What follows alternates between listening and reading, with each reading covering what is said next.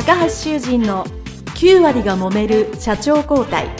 2代目社長のための事業承継の極意。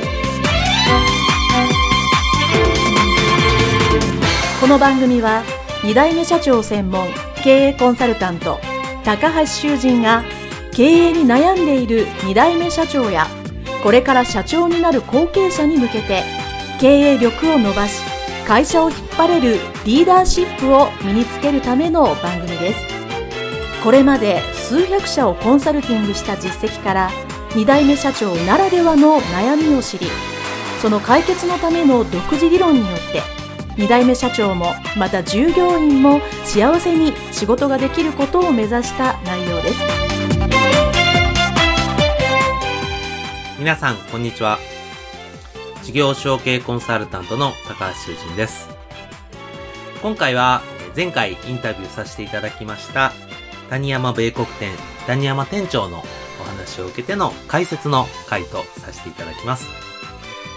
えー、谷山店長の話をまだ聞かれてない方はそちらもぜひお聞きください。谷山店長の話を少し振り返りますと、えー、もともとお父様が、えー、お米屋さんですね、町のお米屋さんをやられて、えー、ずっとやられてたんですけども、えー、谷山店長が、えー、サラリーマンとしてお勤めになってわずか半年の時にですね、急に、えー、お亡くなりになって、えー、谷山店長は、えー、全くお米屋さんの経験もないのにですね、えー、19歳の時に、お父さんが守ってきたこのお米屋さんを頑張ろうということで、谷山米国店の店長となって、それ以来二十数年、えー、町のお米屋さんとしてですね、えー、ちゃんと経営をされていらっしゃいます。皆さんごそご存知のことかと思いますけども、町の小さな小売店、まあ、お米屋さんだけではなく、八百屋さんでも、花屋さんでも、文房具屋さんでも、本屋さんでも、非常に厳しい状況ですよね。えー、私の近くでも、えー、私もかつてですね、小売店をしていたところの商店街は、えー、それこそ二十数年前は、え非常に栄えてですね、人通りも多かったんですけども、現在はもうほとんどシャッター通りになってまして、えお店がですね、次々に閉まっていくというふうに、やっぱり小さなお店っていうのがですね、なかなか経営していくのが厳しい状況になっているという中でですね、二十数年、地域の消費者の皆さん、そしてさらにその近隣の業務用お店の方ですね、に対してお米をずっと真摯に売り続けていらっしゃるこの谷山店長ってやっぱり素晴らしい方だなと、えー、私は思っています。えー、お話の中でですね、あの、きっと突然引き継がれたわけですので、苦労はたくさんあったんだろうなという思うんですけども、えー、それはなかなかね、表に出さない人柄も多分、谷山店長が皆さんに愛されている理由かなと思います。えー、ただですね、事業承継的に見ますと、この前のお父様っていうか経営者が亡くなって、未経験の息子、もしくは娘、娘婿が急にお店、または会社を引き継いでやるというのはですね、とても難しいことですね。そもそも事業承継で私が一番大事なことだと言っているのは、今のままの状態をまず保つために、経営者が持っている経営ノウハウであったり、考え方であったり、お客様であったり、人材であったり、それらをすべて一旦今のまま引き継いで、会社として安定的に継続することというのがまず大前提になります。ですから、通常であれば事業承継しようという場合は、経営者から次の新経営者に対して経営ノウハウであったり、考え方であったり、やり方であったりするのを引き継ぐ。そういう時間っていうのが必ず2年から3年必要になってきます。事業承継に関わらずとも、皆さんが何か仕事をする場合、前任者が辞めてしまって、全く引き継ぎもなく、いきなりじゃあ新しい仕事をしてくださいと言われても、それが営業であれ、製造であれ、経理総務であれ。やっぱり困ると思うんですよね。前任者がどんな風にしてたんだろうか。というのを知らずにいきなりさあやってくださいと言われると人間困るものです。谷山店長は実際まさにそういう状況だったわけですよね。もちろん、えー、お母様がいらっしゃいましたので、ある程度、お母様が知ってる部分に関してはサポートがあったと思うんですけども、やっぱり、お店の顔として、大黒柱として、お父様がやられてた谷山米国店のやり方や考え方、まあ、具体的に言うと仕入れとか売り方とかお客様とのやりとりとかっていうのは全く知らずに引き継いだっていうのは大変だったと思います。で、事実ですね、私が、えー、インタビュー中、もしくはインタビュー終わった後にですね、えー、どういうことが困りましたか？っていうと、真っ先に挙げられたことが、仕入れ。特に米の目利きが最初は全然わからなかったと。おっしゃってました。小売業、物を売る商売のものにとってですね、この仕入れっていうのはめちゃくちゃ重要ですね。いいものを信頼できる相手からできるだけ安く仕入れるというのがですね、もう物を売るものの基本中の基本ですよね。その目利きに対して何がいいお米でっていうのをこうパッと見で判断最初はできないというのはですね、非常に不安だったと思います。えー、幸いですね、谷山店長の場合は、その目利きを教えてもらおうという、こう、なんですかね、素直な勉強家だったので、いろんな人に聞いてもらったそうなんですね。その時に、業者の人ももし、もちろん教えていただいたと思うんですけど、お父様の代からですね、お付き合いになる方が、いろいろ教えてくれたと。ちょっとずついろんな人が、いろんなことを教えてくれた。っていうふうにおっしゃっておられました。これは事業承継のですね、本当に私のいいとこの一つだと思います。今まで、先代が長年、何十年得られてた信用、信頼があるからこそ、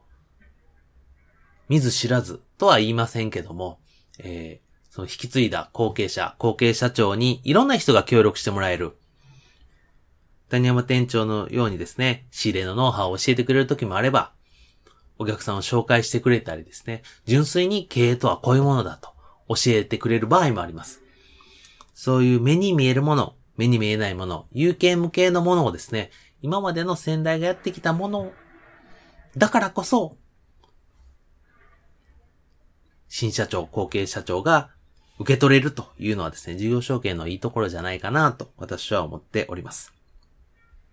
えー、またですね、えー、同様に困ったこととして当然経験がありませんが、実際どうやって打っていいのかっていうのはですね、えー、非常に悩まれたというふうにお聞きしました。えーなぜかというとですね、えー谷山店長、今の店長がお父様のお米屋さんの仕事ぶりってどんなんでしたと私が聞くとですね、電話で注文が入、それを一生懸命届けに行く。お米屋さんっていうのはそういう仕事だと思っていたそうなんですね。一番最初。確かに注文が入ったら届けるというのは、お米屋さんとしてやらなければならないことだと思うんですけど、実はその前に注文が入るために何をしてるかというのがですね、当たり前ですけど、どうやって売ってるか、営業してるか、宣伝してるかっていうのが必ずその当時あったはずなんですけど、それが結局見えていなかった。まあ、当然ね、子供から見たら、毎日、家の自宅でね、やられてるお父様の仕事ぶりって目に見えるとかそこなので、そうじゃないかなと思うのは、これは致し方ないことだと思います。でも実際自分が、お店の責任者となって店長となってやろうとなると、売らないあかんと。え、どうやって売ってたんやろうっていうのをですね、非常に苦労されたと。そして、えー、いろん、これもいろんな人に聞きながら、個人のお客様に言ったり、業務用のお客さんに言ったりというのを繰り返して得られました。そしてこう今までですね、やってきたやり方にプラスして、ご自身で、お米屋さんに染まってないからこそ新しいことをたくさんチャレンジしたというふうにも、これはインタビュー終わってからですけどね、お聞きしてまして、で、それが今となっては、あの、いい財産になってるっていうふうにも、えー、前の時にですね、おっしゃっていたかと思います。これも事業承継のですね、いいとこだと思います。今までのいいとこは守りつつ、新しいことにチャレンジしてみる。っていうのですね、こう変化の成長のタイミングでもあると思います。えー、そして最後ですね、えこれは谷山店長、谷山米国店には直接、えー、影響はなかったと思うんですけども、急に社長が交代する、もしくは特にお亡くなりになって交代するという場合ですね、中小企業の場合は資産とか自社株の引き継ぎというのがですね、非常に大きな問題になってきます。